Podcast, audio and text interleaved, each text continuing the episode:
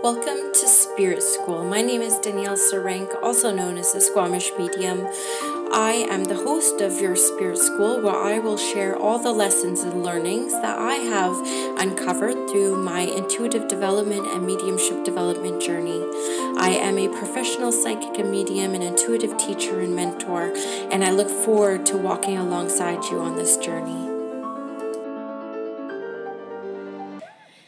Hello, everyone, and welcome back to Spirit School. I am here with my mediumship bestie, Melissa White Medium. How are you, Melissa? I'm doing well. Thank you. How are you? I'm amazing. Good. Thank you so much for driving all the way up to Squamish for this podcast. I'm so excited to get you here in the flesh because I was trying to figure out your first podcast interview, minus my five year old girl who I sat in the closet with while I enter while I interviewed her. yes, I can relate to that. Yes. I was like, I usually literally record the podcast in my closet, um, but you came all the way up, so thank you because I was trying to figure out how to do a podcast interview online. So here we are. So I wanted to give you an opportunity to introduce yourself. Um, what do you do? How do you uh, work your mediumship out for the world? And who are you, Melissa White? wow. Okay. Well, that's a, that's a big question. Um, well, first of all, thanks for having me because this is a huge uh, blessing, you know, mm-hmm. to spend this time with you. Um, for me, I think I'm a medium, but I'm also someone who works on a level of trying to empower people in their personal lives, right? Mm-hmm. So a lot of the work that I would do maybe people seek me out for mediumship because they do have a need to connect with spirit and their loved ones. But at the end of the day, also, um, I do find I'm giving tools for people to use in their daily lives to, to really live their best life um, to their fullest potential. Um, so sometimes it ends up being more intuitive counseling or soul coaching, um, but really at the end of the day, it's sort of whatever's needed, you know? So that's how I try to approach it, mm-hmm. uh, whatever each client needs. Um, also, teach. Um, so looking at helping people to uncover their own abilities, just like you do.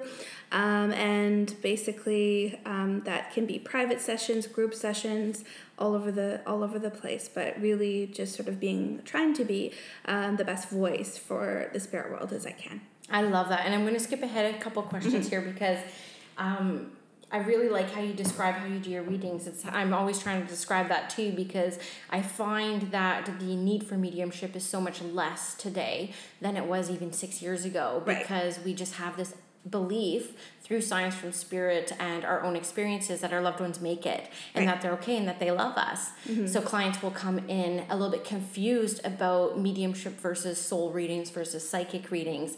And I find that the need is typically what is the soul yearning for? Yes. Like what's down there that needs to come up so you can move forward in yes. your life in a positive and empowered way. Yes, right? yeah. Well, there's also, I mean, I think too, people get sometimes hung up on what kind of reading should I get, mm-hmm. you know, and I think I might change things around on my website to just not have such different categories because really at the end of the day they might think they're coming in for one type of reading but we'll see when we get there. We'll see mm-hmm. what their soul is longing for uh, what spirit has in store what their guides might want to express and whatever's needed you know? So at the end of the day they could say i want this type of reading. They could come in and it might be that there's actually all this other stuff to do with past life reading or, or soul of the soul level that could come through.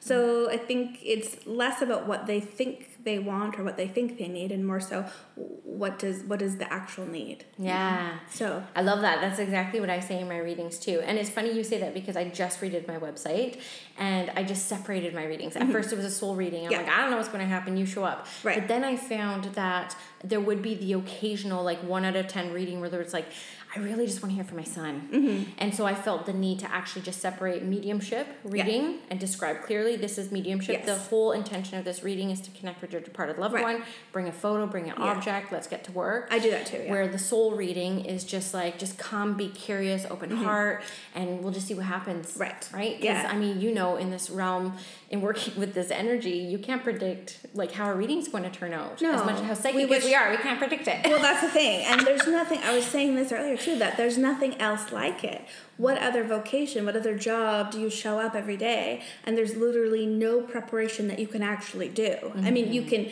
you can prepare your space, you can prepare yourself energetically, but you will not know until the person's there in your space exactly what the outcome's going to be. Yeah. And even if you're even as you're speaking the words, you don't know what is actually going to be said until you say the words. Exactly. So it does take a tremendous amount of courage and guts to actually put yourself out there in that way.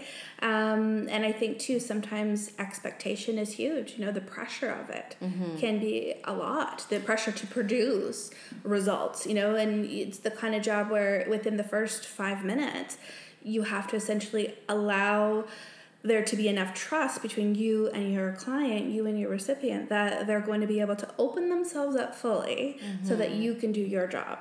So that to me is like a whole, you know, when I look at it, that is a lot of pressure when I actually stop to think about it. It is. Um, I think you get used to it, but it is a lot. Yeah. Um, but yeah, so I don't know. I, I, I sometimes find that I'm really thinking everybody wants spirit. So I'll start and I'll be bringing through spirit, and my client will be looking at me like, yep, that's nice. Yes, that's true. And then something happens where I realize, oh no, that's not why they're here. Mm-hmm. There's actually something going on in their life, you know, something with their marriage or something going on with their kids that that's why they're actually there. Yeah. So I think sometimes we become obsessed with trying to like give everybody spirit. We, we assume everybody needs mediumship when actually it's not true. You know, yeah. not everybody is in need of it. No, and a lot of people, there's so many different ways with um, technology and just like, you know, people like us in every single community now where healing's kind of happening in a beautiful pace, mm-hmm. I find too. Mm-hmm. And so, yeah, that's interesting. And so, one other thing I wanted to touch on from what you were just speaking of is I don't know if you had the same experience, but I don't think I've ever been such a people pleaser as before I started doing my readings because of those expectations. Yes. Because I actually didn't feel um, I didn't realize how much expectations would be on me to the point where I almost felt sick before some of my readings, especially the early days. Yes. I would feel like throwing up. I'm like, oh yeah. oh my God, what if spirit doesn't show up? Yes. And what if like I don't get it? And it was like me, me, me, me, me, me. Mm-hmm. And then the second you take, try to take yourself out of it. But that's yeah. hard because we are humans. Yes. Right? Yes. So what have you experienced that? Have you experienced that people pleasing? And like what have you used to kind of like take yourself out of it so you could be a service? Oh, well, I have experienced that. I would say that I've always been a people pleaser to begin with. Mm-hmm. And I was very much a perfectionist prior. So those are two huge things that like I feel if you need healing from perfectionism or people pleasing, you just should become a professional medium because it'll be literally okay. the only way to cure yourself of it because you cannot ev- you cannot be either of them. Yeah. And and maintain your sanity throughout this this journey. So um, I would say, oh, there's I I totally relate to feeling sick before readings. Uh, I would get like digestive issues before readings. Um, I would also say, and I've found this with different types of mediums, different styles of mediumship. Um, people who are generally extremely empathic, which you are and I am, um, tend to feel the need of the client so much more. Mm-hmm. So I would say in, it's almost kind of like a trade off because there are some mediums that I would say maybe it's not that they're not empathic, I'm sure they are, but not to the same degree. Right? Yeah. It's just not to the same extent. So for them to go into a reading, it's kind of like, okay, let's see what happens, let's go. And they'll be more focused on spirit than they would be on the needs of the client, which actually I think in some ways is a very good thing. It's a strength. I find that I'm always very aware of what my client's thinking, what they're feeling, what they are waiting for, what they want. Mm-hmm. If it's not being delivered, I have all this internal dialogue, which gets me into my mind, into the logical mind, and takes away from the experience. Yeah. So I think there's you need to find a balance, and that's what I've sort of tried to do over the years. So certainly in the beginning, I was very focused on what the client was feeling. And I was more focused on the living than I was on yeah. spirit.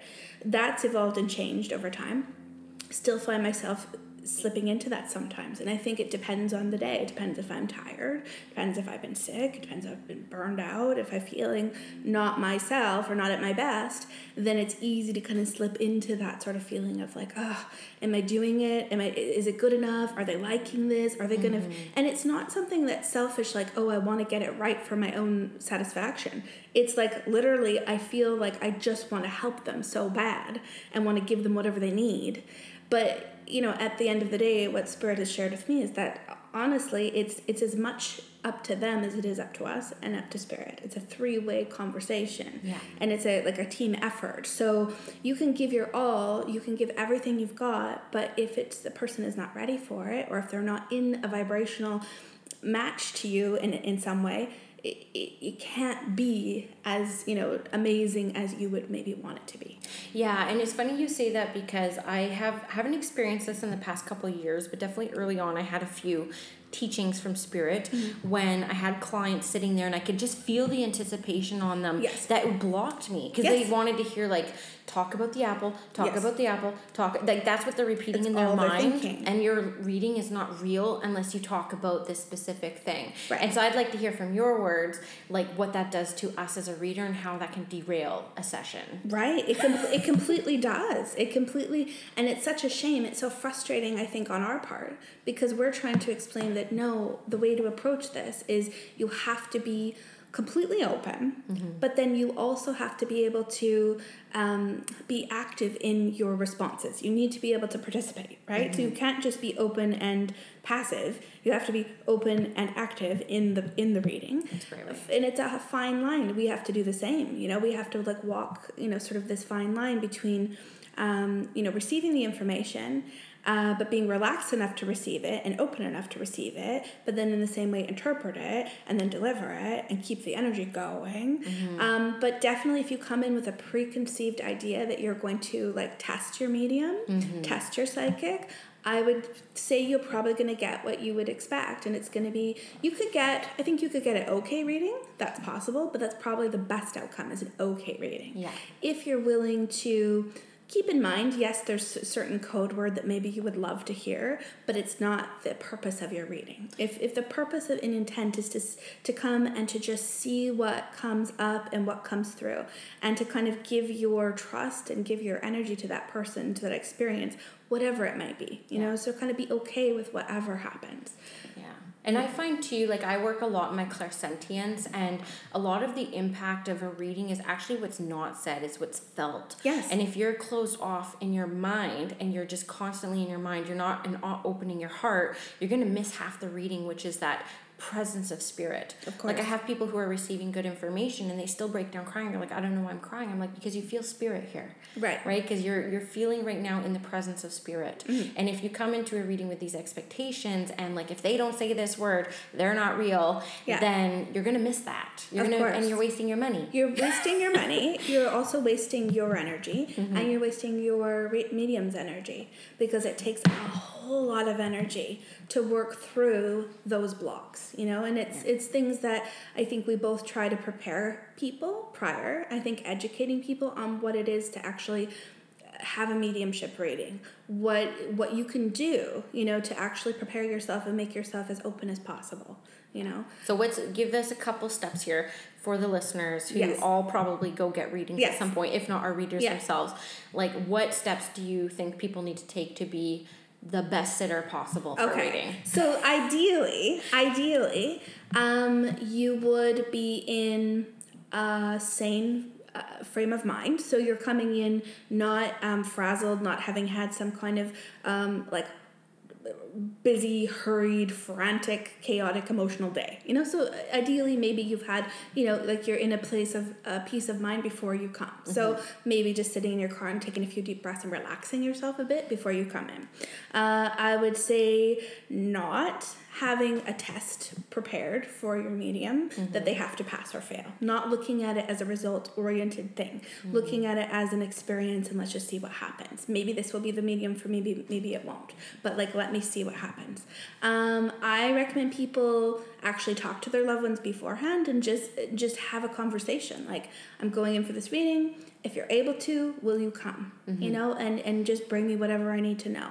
Um, I would say breathing. I think some people come and sit down and they stop breathing. They're there for a reading, but they're just like staring blankly. They're not speaking, and they're just like, "Do it, do it! Like amaze me, give me this, something magical, change my life." the circus monkey Yes, and dance. it just doesn't. It doesn't lend itself to like the most um, amazing experience. So I think if they could come and just be like open, relax as much as they can, um, and then give honest feedback. yes or no, I'm not sure. I think people are scared to speak because they don't want to give away too much. Mm-hmm. But what they don't realize is when they're not responding, or if they go, mm, mm, mm, um, yeah, and then it's almost creating um, this sort of murky, muddy energy. So you have to you have to be willing to say yes or no or I don't know. Mm-hmm. And I always tell people, it's fine if it's a no, it's a no. Say no. Yeah. And recognize that it doesn't mean it's not your loved one just because there's a no. Yeah. It means that, okay, I gotta go back to spirit, let me reinterpret this feeling or this image or what I've perceived, and I'll offer it to you again. And if you still don't get it, that's fine. We'll move on. But don't let it don't let one piece of information that isn't exactly precisely correct make you think that this is not legit or this is not your person. You know, mm-hmm. because literally it's like it's not it's not an exact science. It's something that we're we're endeavoring the miraculous each time we sit to do it. So there has to be some room for misinterpretation now and again. Yeah. And I'm not saying like the whole thing. Obviously, if it's no, no, no, no, no, you're not connecting.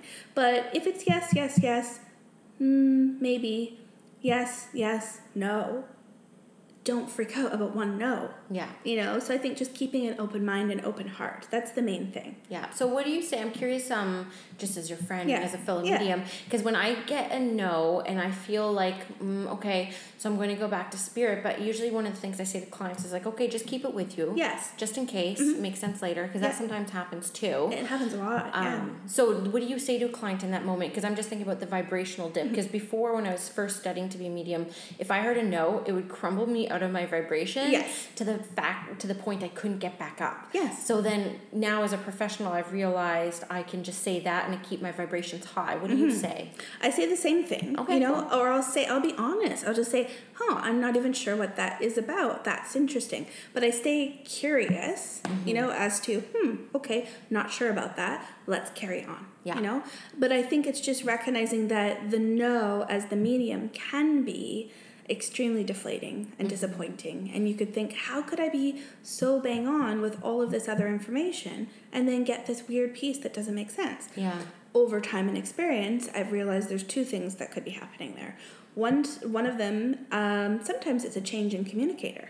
You get yes, yes, yes, yes, and then you get this image or you get this different kind of information and it doesn't make sense. And for me, anyway, I'm not sure if it's for everyone, but for me, sometimes that can be a, a- a second communicator coming in and offering me this different information. So I always am aware of that now, that that can be the case. Um, the other part of it is you're getting, you know, you're getting all this information. Um, I think Spirit likes to give us these. What do they call it in like movies when there's those little um, hidden gems, like it's like an Easter egg or something? I don't know. They call it that in video games too. I think where it's like something to be revealed later or something to find out later. Yeah. I think that's what Spirit does to us, and it's like sometimes. I mean, it, I've had clients where it's people in their family lineage that they didn't even know, like a um, a Caucasian lady, you know, who was uh, coming for a reading, and I was telling her about this like Asian man that I felt was in her family, and I felt ridiculous saying it because I'm like, um, I don't know how this actually is ever going to make sense to you, really.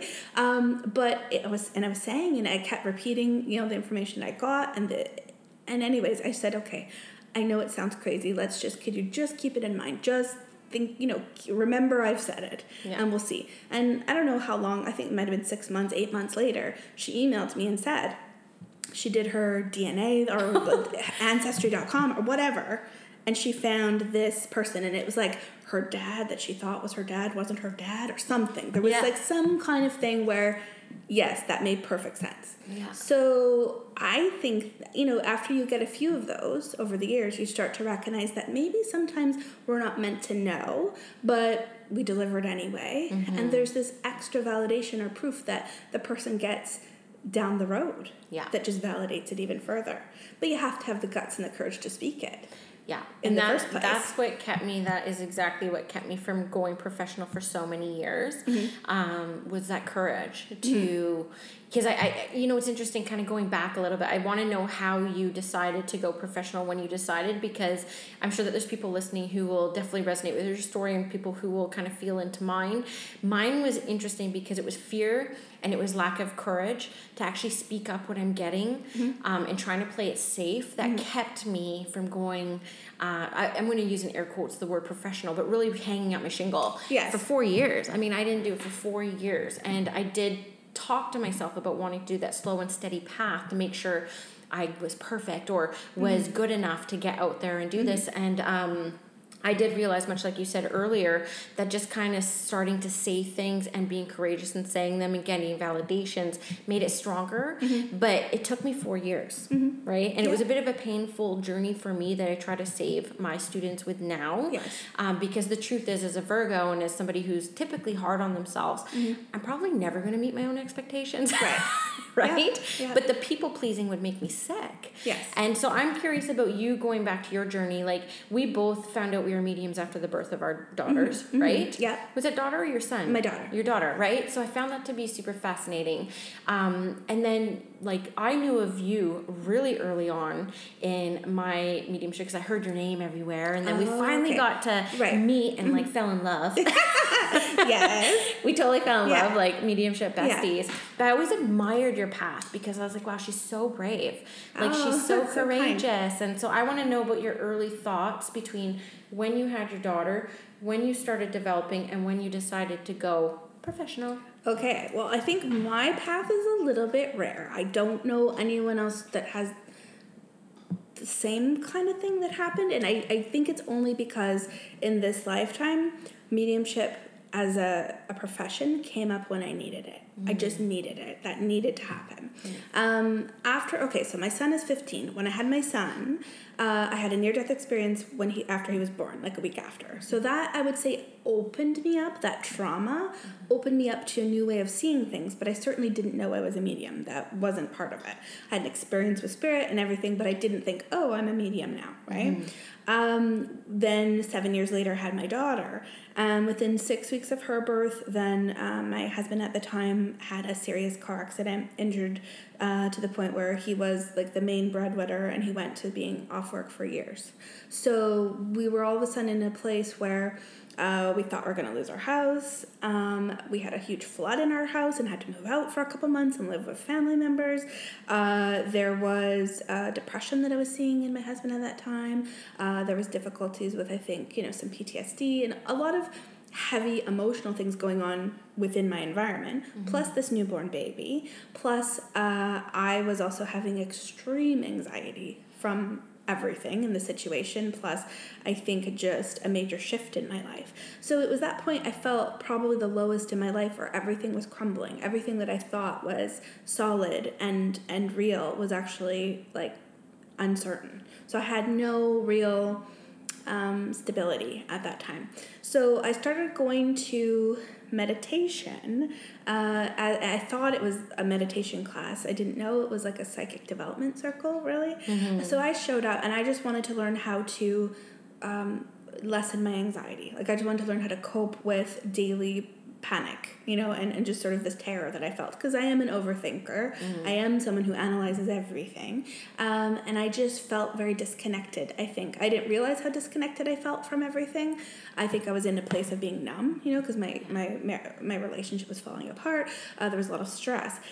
Um, and my daughter was not, I would say, like the easiest baby. So there was like a, a, a matter of maybe I was, I think now looking back, I probably did have postpartum depression. I know I had postpartum anxiety for sure. Um, so, anyways, it was a mess. So I showed up.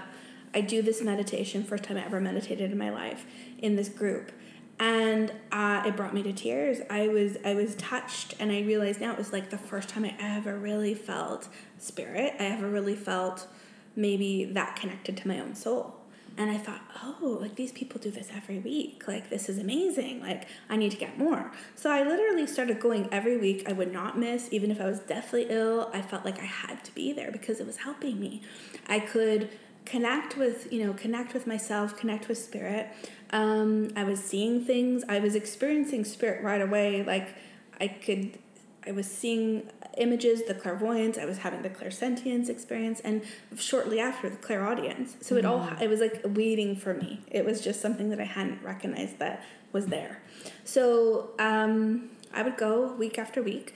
And then after about eight months of going, um, and then I was at home meditating on my own, reading my angel cards, like taking as much in as I could, reading a million books, uh, finding information wherever I could.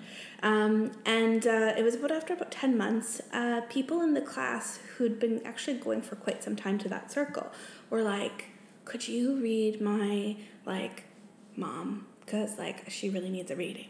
And I would say, okay. So I would like read for them just like for fun, yeah. you know, thinking like, oh, let's see what happens. And I had no idea if it would pan out, if it would be successful, but I just thought, okay, I'll do it.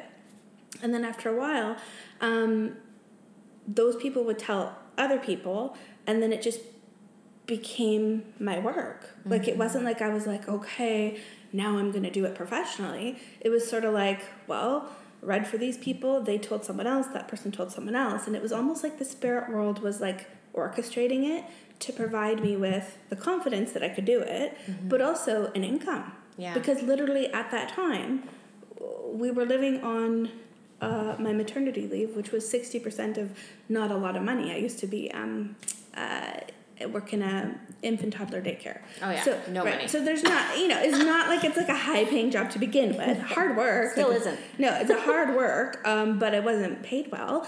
Um, so that was like 60% of that wage, which yeah. was nothing. Um, and that's what we were trying to live on with two kids and a mortgage. So um, basically, I feel it was not just Spirit, you know, saving my butt, which I feel like they've done many times, mm-hmm. but it was also in their interest because they're saying, okay, if we want her to do this work, you know, she's she's willing to, you know, she's one of the people that's willing to put herself out there let's use her, but we have to give her some kind of income. She's not gonna be able to do this for free. Yeah. Right? Yeah. Uh, so literally, I, I think that's what happened. And so um, I, I don't know, I just felt moved to do it. The feeling that I got when I gave a reading uh, was like nothing else. I mean, it felt intoxicating. It felt amazing to be mm-hmm. able to be mm-hmm. of service and to feel spirit so strongly while I was doing it. Yeah. You know, so I thought, oh wow, like if I can if I can do this, as long as there's people that are, are wanting it, I'm gonna do it. Yeah. And just see. I had no clue. I had no idea it was gonna be my full time job. I had no idea I was gonna end up it being like such a integral part of like my life and who I am. Yeah so I just kind of went with it. That's awesome. I love hearing that because uh, there's so much I want to say based off mm-hmm. of what you said. We're gonna after this remind me if I forget, but I want to talk about setting prices okay, in our yes. practice yeah. because I yeah. know there's a lot of controversy around like charging for these services mm-hmm. with the old spiritualist mindsets, mm-hmm. right? Mm-hmm. And I know that you've had some spiritualist um, mentorship mm-hmm. in the past, as have I. Um, but my first experience was also within a spiritual development class, and I remember like I didn't think I was a medium. I'd been told I was a medium almost my whole life, but I was like, mm-hmm. no, there's no way. Right. And I connected with this woman's son, and I got his name. Mm-hmm. I mean, I get names sort of now, but not all the time. And she like clung to me. She like gasped and she was like, like I connected with him and I got so scared in that moment because right. I realized the responsibility yes. and the weight of mediumship on people's hearts mm-hmm. and their grieving process. Mm-hmm. And that I think experience for me did the opposite effect mm-hmm. like where instead of going well, this is my full-time thing i was like oh my god i'm terrified right now yeah and i got really scared to the point where i was like yeah i need to figure out what i'm doing um, and i think that's what scared me along the way and she actually she was sweet as heck but she used to always bring me gifts mm-hmm. she used to call me all the time right. and it was a lot of pressure it on is. me it is and i think that that experience kind of made me go the shy opposite away. way shy away whereas like i'm gonna stand under a rock for mm-hmm. a few years mm-hmm.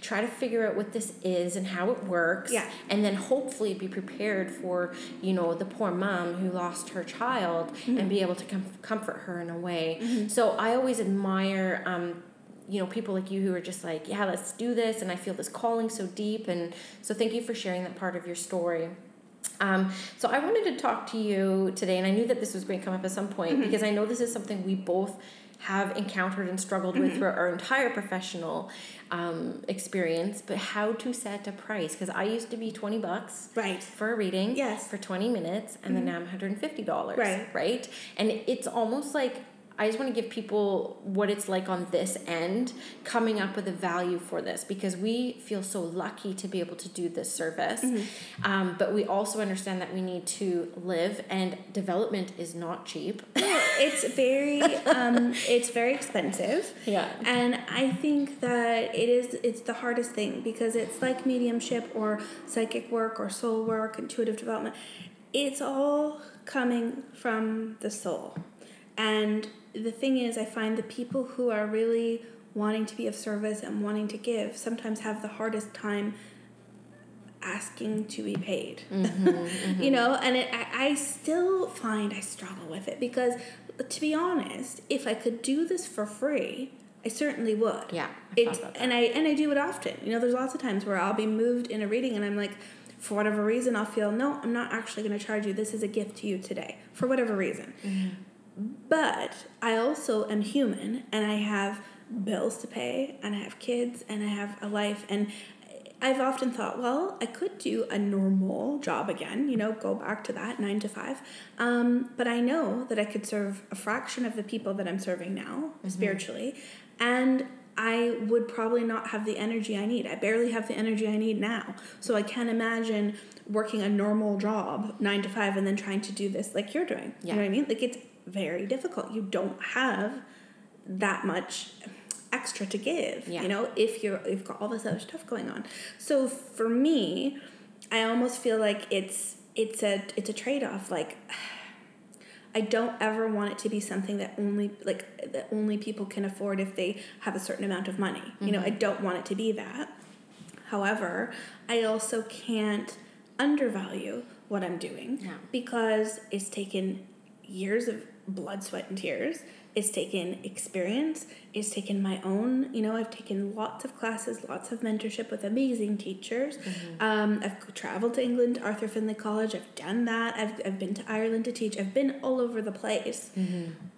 for this this this work. Yeah. Um, and it's not free. No, but don't you find like when it comes time because I've been yeah. telling you for a while now. I'm like, yeah. girl, you gotta jack up your prices, right? I'm like, and yeah. and you know, every time I reach that point because I can feel um, burnout setting on, yes. right? I can feel that, like, you know what, like I just I'm starting to feel sick. I'm starting to suffer in my relationships with my family. Like I can feel that burnout coming on. And so it's just like this energy exchange.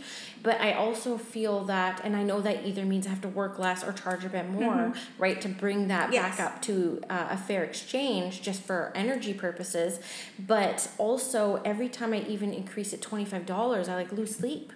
Mm-hmm. Like, do you experience that? Oh, it's very difficult. Every time I've done it, you know, I've only done it a few times over the years, but every time I do it, mm-hmm.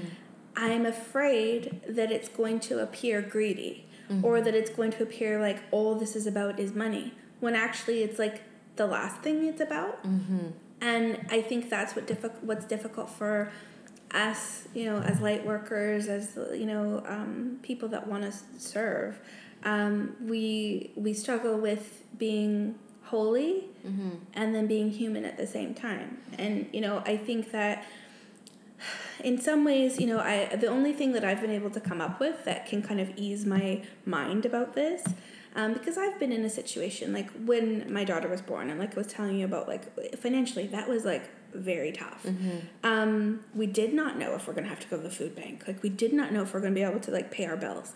And I never want someone who's in need uh, that could use my service to not be able to come. Mm-hmm. And I certainly had a um, reading, or I remember I was wanting to do a past life. Um, uh, past life regression and um, hypnosis work, you know, at the time of my beginning of my development. And the lady that um, was providing it for me knew my situation. I told her like I'd love to do it, but I just can't afford it right now. And she totally worked with me. I did it like gave her twenty five dollars each time, you know, yeah. or every month or something. And it took me however long to pay it off, but I did. And I always think back to that and think, wow, like that was sort of like an amazing thing that she did because she enabled me to be able to get that yeah. at that point that I needed it, right? Yeah. But I also, on the other hand, think too, you know, um, there has to be also, you know, I, I think it depends on the situation because you'll also get people that will spend hundreds of dollars, say, on um, an iPhone or on uh, whatever. I mean, um, you know, whatever material thing that you know that they they feel they want to get, but then they'll balk at like paying you know 150 bucks for a reading and Yeah. i'm like well i guess it all comes down to also what you value Yeah. You know. Well, and the funny thing is, is like I've I have clients who see me who've seen me from the very beginning who used to pay twenty dollars Yeah. and now pay like one fifty, and I've never heard anyone complain. Yeah. I've never heard a peep. But as a light worker and as a service provider. It's like it's obviously an inside job. Yeah. Like why we struggle with this so much. Well, I think yeah, there's a few reasons. I think that we um, we probably have to, in my opinion, past life experiences where um, I think in the olden days, you know, the seers and the the mystics and the healers were taken care of by the community. I think that people provided. You were given food. You were given stuff that you needed to live. In this day and age, no one is going to take care of you. Yeah. You know, like we have to take care of ourselves. Um, and so that's the difference, right? Yeah. But we still feel because we've taken vows in previous lifetimes, religious vows, all kinds of things. And I do think it has an effect on our guilt in this life about receiving any kind of material gain. Yeah. Um, but I also the thing that I, the only thing that's eased my mind and eased my sort of um, fears around this is to say, and something I'm thinking of starting. Well, I think I will start uh, a day a month or something where it's like pay what you can. yeah.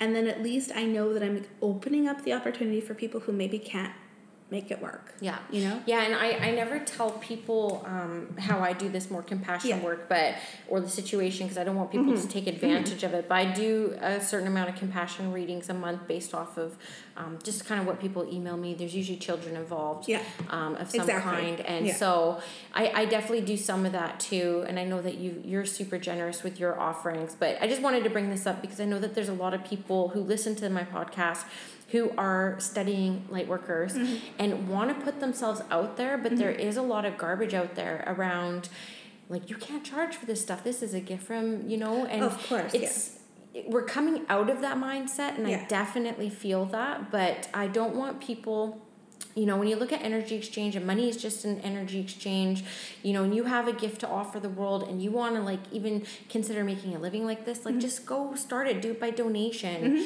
like start small and do referral program, like Yeah. wherever you want to just kind of get started. Whatever you're comfortable with. You have to be, you know, you only have to answer to yourself and God. I say God, but whatever your belief is. But I said that in my last podcast. Right. I'm like, people, I'm not going to apologize about using God. Exactly. Like I, I find I, do, I I'm so you know because I'm aware of always wanted to try and be so sensitive of everyone's belief, but Yeah. that is mine. You know, um, but it's between you and God and you and yourself. So as long as you're good with it and you know who you are and you know what you're doing and what your intention is, I think you're good. Yeah. Um, but the guilt of it is crazy. I mean, we don't um, make um, therapists feel bad Yeah. for receiving money. Uh, we don't make doctors feel bad for making a living. Yeah. They have they have I mean you could argue that what they what they're able to do is they're definitely gifted from God, you know, to have those abilities. Absolutely. Um, you know, there's all kinds of jobs that require the same amount of kind of um, expertise and and and you know um, intu- intuition actually, you know. Yeah. But we don't have a problem with them making money and making a living. Yeah. They're not expected to do it for free, Yeah. right? That's very true. Okay, cool. So I have one more um, get real, let, let's Yeah. get real topic I want to talk about, and then we'll get into the fun stuff because I got some questions through Instagram um, and just some lighter stuff. But I wanted to talk to you about spiritual burnout because this is something that nobody talks about, Right. really. Mm-hmm. You hear people talk about it, but you know, not really, to be honest with you. And Mm-hmm. even through the teachers that I've had in the past, um, I haven't seen people talk about it. I've seen people experience it. Mm-hmm. Um, but from an outsider looking in, you don't really know what's going on. Now, I personally have experienced spiritual burnout, compassion fatigue, whatever you want to call Mm-hmm. it, twice. And I'm only part time Right. right? But I've seen it affect my health, the way I eat, um, like running to fast food just to like ground Yes. myself and Yes. numb myself, Yeah. um, losing sleep, flu like symptoms. Mm-hmm. Um, like this is, you know, and I feel really emotional when I talk about it because I don't think people understand this completely. And you may experience it in different types of professions as well. But when we use our nervous system, when we use Oh, our exactly. whole bodies, it affects us in a way. And I remember Tony Stockwell saying this at the retreat, I think it was, that we both went to. And um, he said, you know, sometimes mediums are some of the unhealthiest people Yes. because of what we put out and how much energy we give Mm-hmm. out. So, you know, every time that I experience spiritual burnout, like I have to take a break. Mm-hmm. Like I'll take months off. Um, I don't know if you have that ability because you're full time mama, I don't. right? I don't have the ability to take months off, um, which creates another kind of pressure. Mm-hmm. So, um, but what I've learned, because I have taken time off recently, I gave myself, well, uh, my fiance gave me the gift of going away for a week, away from everything, uh, in Palm Springs, lovely, uh, beautiful time away. And what it showed me is that I actually need. It's not even just like, oh, that would be nice. I need to give myself time and a mental and emotional break from other people's pain, from other people's expectations and demands on my energy. Exactly. Um, and so I didn't realize how bad I needed it until I was away. so how does it manifest for you? Uh, okay. Well, um, it manifests in sometimes me feeling extremely um, spacey, uh, forgetful, losing my keys, losing like uh, not too long ago I was in a space of being feeling in this midst of this burnout and I misplaced uh, an envelope full of like three hundred dollars cash. Like just you know like just like feeling almost like flustered you know like i can't catch up ever. Um lack of sleep you know so definitely like insomnia at times or feeling like i could sleep all day you know so needing to nap and needing to just like do absolutely nothing. Um it can manifest in feeling uh, overly emotional and also overwhelmed. I get super overwhelmed when i know that i'm um, taking on too much and that I'm not I'm not taking care of myself. Yeah.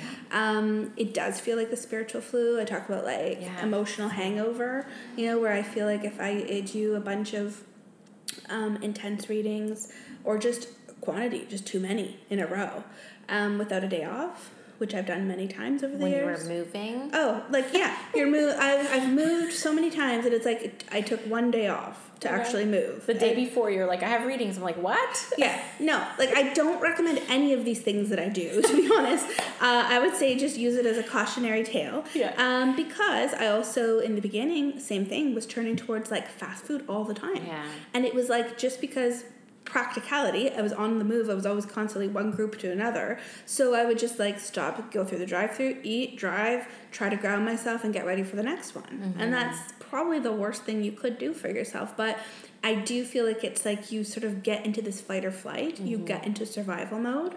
And I think you need to be in your nervous system in that way in order to produce the readings and to be in that energy. Yeah. But then people don't recognize you also have to come down to earth and you still have to be human. Your So- mom. So, you're living, exactly, you're living in two worlds all the time. Yeah, And I was just talking about another friend of mine who's a medium um, earlier today, and she was saying, Don't you find it hard to switch back and forth?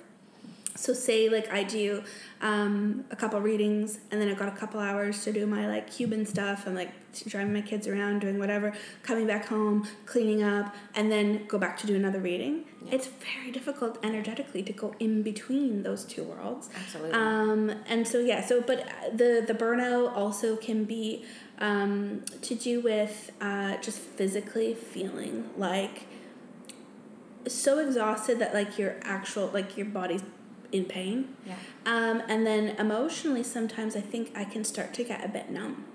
Yeah. I can start to almost not enjoy the things. It's a bit of a depression, I think, that sets in for me when I know that I'm burnt out. Yeah. Um, so I can start to actually not really find enjoyment in the things I once did, um, not really feel like doing anything, even though, like, say I might have an afternoon off. It's like I literally don't care. Like, I literally don't feel like I want to do anything.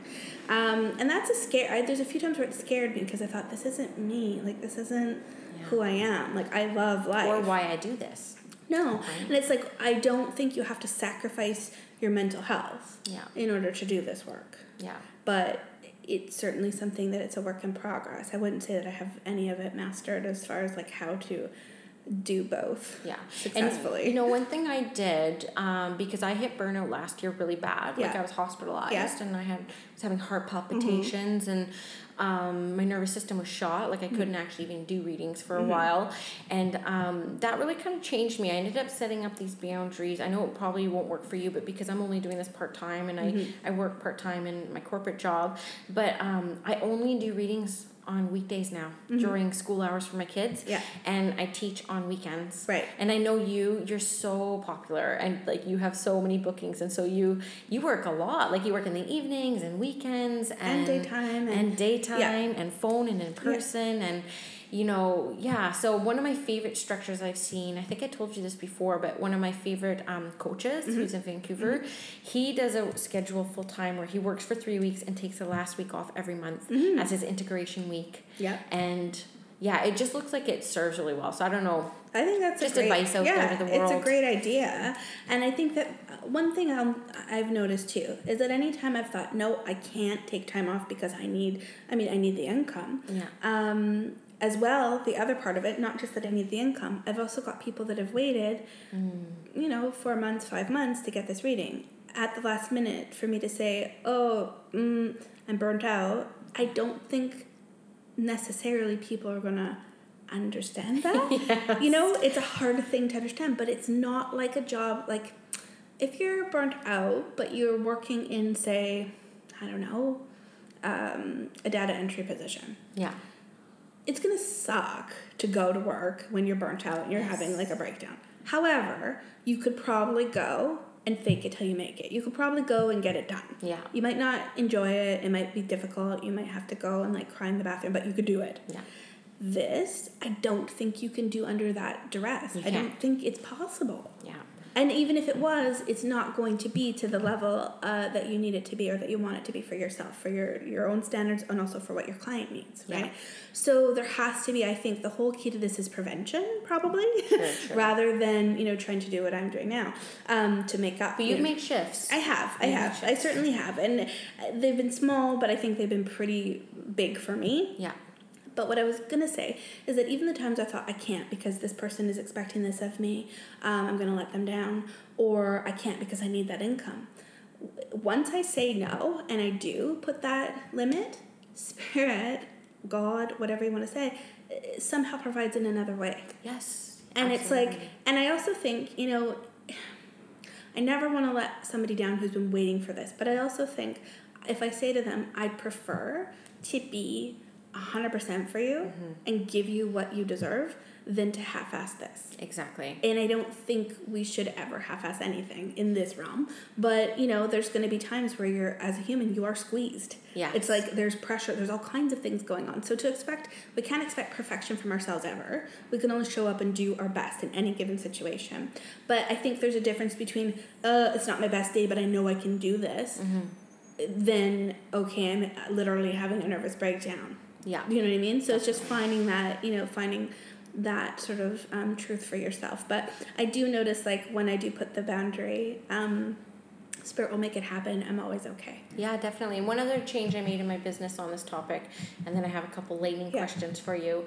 But um, I used to book like six to 18 months out, Mm-hmm. and that was so much pressure for me. Just again, having two young kids, I have kids that are two and five. I don't know what life's going to be like in Oh, exactly. 18 months. Like, I don't know if it's going to be flu season and Yeah. they catch sick, and then I feel guilty about canceling. So Yes. I actually just structured after I got well, after last Yeah. year, them only opening up two months of appointments at a time. Yeah.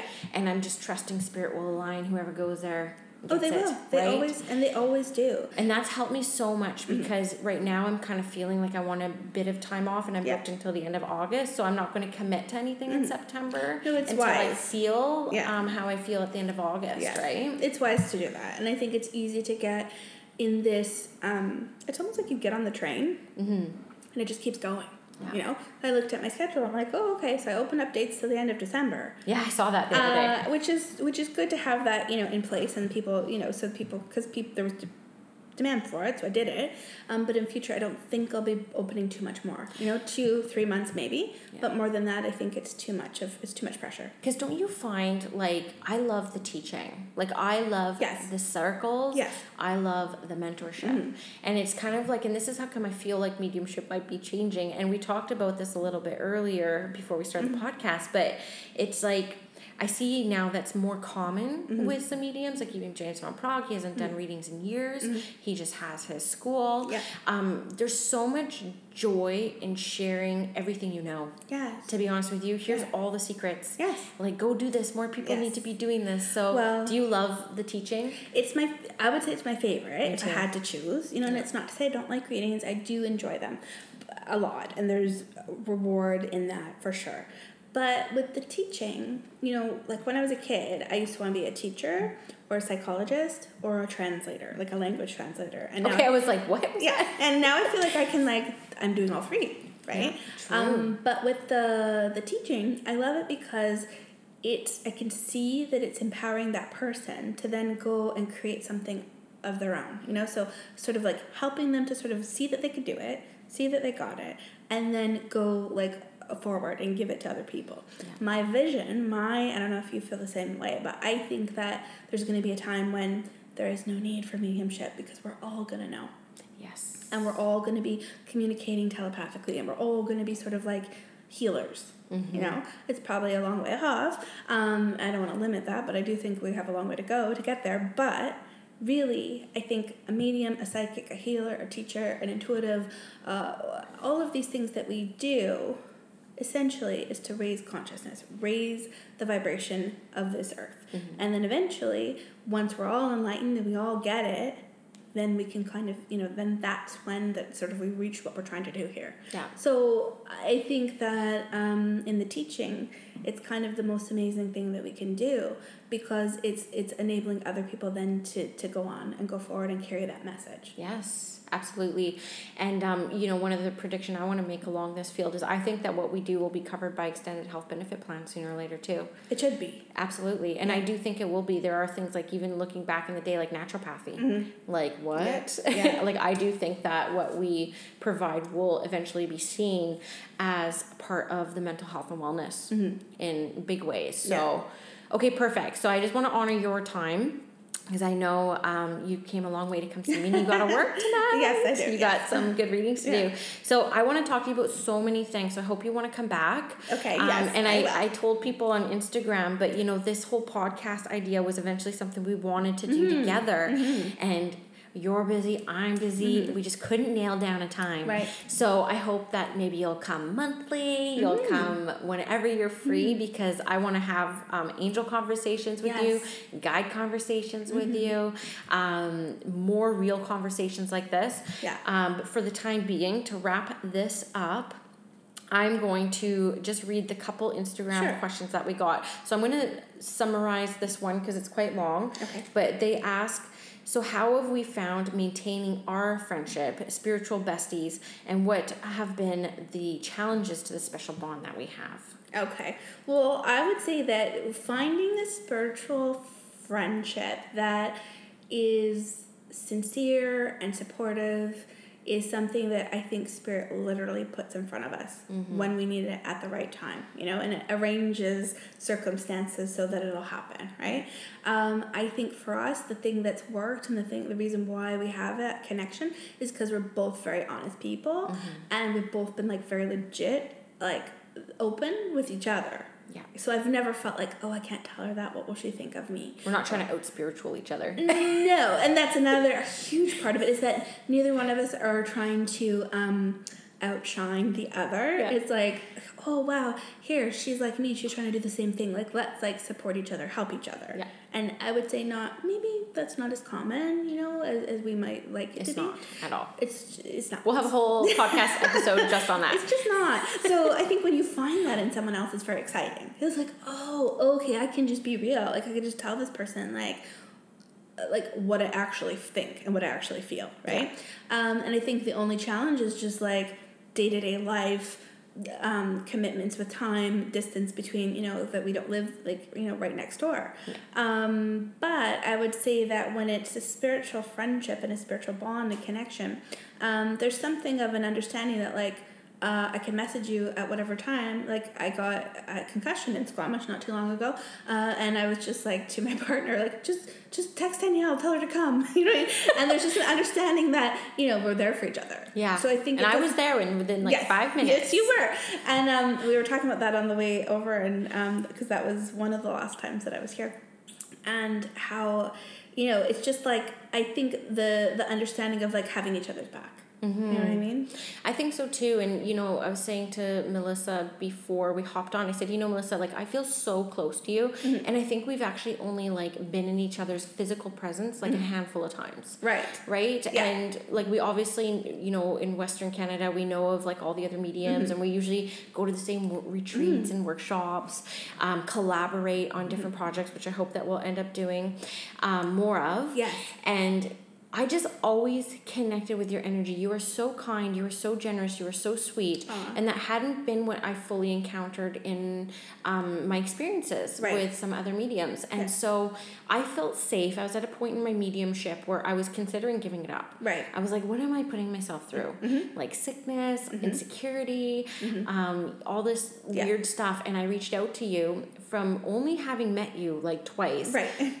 and you were so gracious about um, giving me your Me Too experience. Right. Like I've experienced that too, and that's exactly what I needed in that moment. Yeah. I didn't need somebody giving me their advice. I didn't need somebody right. um, trying to teach me. I just needed somebody to say, "No, I experienced that too," yeah. because I'd never experienced that vulnerability mm-hmm. um, with any of my teachers before, right. and I needed it. Yeah. So that's what I felt connected to you. And again, my barrier um, or challenge of the bond, though I don't think it's even a challenge, uh-huh. but you know, I'm in Squamish, yeah. you're further away. I won't yeah. give people your address or anything. but, uh, and then my kids are so young. Yes. Right? They're two yeah. and five. I'm still in my um, baby fatigue phase. Yes. And yeah, so that's kind of my barrier, but we make it work. People, we're we're on WhatsApp. You got me on WhatsApp. Yes, I mean it works, and I think that um, you know it is. It's different, sort of different phases in life for both of us. Yeah. Um, but I felt the same with you. I think it was always connected with your energy, and I felt like, oh, here's someone who's so sincere in her. It was like a pureness of like why you're doing this. Mm. And I can feel it instantly with people, you yeah. know. Um, and it's not to sound judgmental, you know, it's not like I'm sitting there going, mm, mm, she's doing it for the right reason, she's not. It's not that. Yeah. But it's just you can feel when someone has that same kind of like it's it's like a part of who you are, right? Yeah. Um, and so also just like I just think like you're like I think you're so funny and I think you've got so much um, wisdom. So I kind of think that we just have that sort of uh, blend, like our energy blends really well together. And we both love trashy TV. Yeah. Well, I love, you know, that's what I think is like so cool because um, lots of spiritual people like to pretend that all they do is meditate and all they do is say lovely angelic things to everyone in their life and that they never get mad and that they're never grouchy um, and all they eat is like kale and whatever. And I'm just like all about like, well, let's just be real. Like there has to be uh, a human aspect of ourselves. So yes, yeah. I like my Real Housewives. I all my mm-hmm. podcasts are um, Real Housewives recaps, like Bravo recap, or um, true crime. Those are like my two. And there's maybe a few um, spiritual things in there, but for the most part, like yeah, I think it's important to be able to bond over human things too. Absolutely. Yeah, absolutely. So I really, really appreciate that. And then too, you know, you're so generous and I mean so am I. I'm so generous. But you know, we're not in competition with each other. And right. I I don't get close to other mediums very much because I'm kind of out on an island here mm-hmm. in Squamish. Mm-hmm. Yeah. I think you're kind of like around where like a lot of mediums are. Um, but and I don't know if it's competitive. We can talk about that on a different episode. Mm-hmm. But I've I was so refreshed meeting you. It was just so nice. Okay, so last question we got on the Instagram, on the Instagram, I feel like I'm like 60 right now. on the Instagram is what is a daily practice that you recommend to continue to hone my intuition? Not me, but the, yeah. the I know. Yeah. But the question from well, the reader. Yeah, so there's many things that I could recommend. Um, I would say from my own personal experience, what works for me um, has been prayer. Mm. I, I, honestly feel like giving myself time every single day to connect with God. That's mm. what actually works. And if I find when I fall away from it, I certainly notice the difference. Yeah. Um, I would say if it's someone that's looking to start or to maintain a little bit of a spiritual practice for themselves to really get to the intuitive, definitely meditate, sit in the power, um, spend time allowing yourself to have like a, a sense of spirit being close to you mm-hmm. you know? Fill yourself up. So do things that will um, be sort of uh, giving to yourself. So spend time in nature. Um, i would say quiet. Give yourself yes. some time to just be quiet and still your mind. Not reaching and asking and looking for like predictions and answers and i need to like get this proof of whatever. Yeah. Literally just developing a relationship a friendship with spirit um, you know, so that they're part of your day to day life, and you know that you're also giving to them what does spirit need of you. Yeah, you no, know? I love that, and I think you just said some things that I was going to speak to yeah. as well is where, you know, when of course meditation is going to help mm-hmm. you. I think meditation serves a few different purposes where you get used to your own energy body. Mm-hmm. You get used to how your sensations feel so yeah. that when you feel spirits because it's quite subtle, you can discern that difference. Yes. And I have found just recently actually, so it's funny that you say mm-hmm. this, that there's so much more power to sitting in silence yes. than background music or mm-hmm. guided meditation. Yep. Um, light and day difference and when I first started um, my development journey, and I was on a regular meditation mm-hmm. practice, and I'm not anymore, mm-hmm. I used to actually um, have no seek weeks. Mm-hmm. so I wouldn't seek for anything. Yes. I literally wouldn't seek for connection. I wouldn't seek for yeah. visions. I wouldn't yeah. seek for anything. I just would sit. Yeah. Um, so I would call them no seek weeks. Yeah. Because I did idea. find I was um, I was lo- losing a bit of potency there yes. because I was just like I had these all these expectations. Of course. And then that's my other piece of advice for people's lose all your expectations. Mm-hmm. Surrender. Mm-hmm have peace, have fun. I would say fun. yes, have fun and give yourself opportunities to use your intuition. Mm. I think you can read all you want, like books. You can go on the internet, which mm, I don't really recommend because I think there's a lot of garbage yes. that you could find on the internet, but there's probably some great stuff too.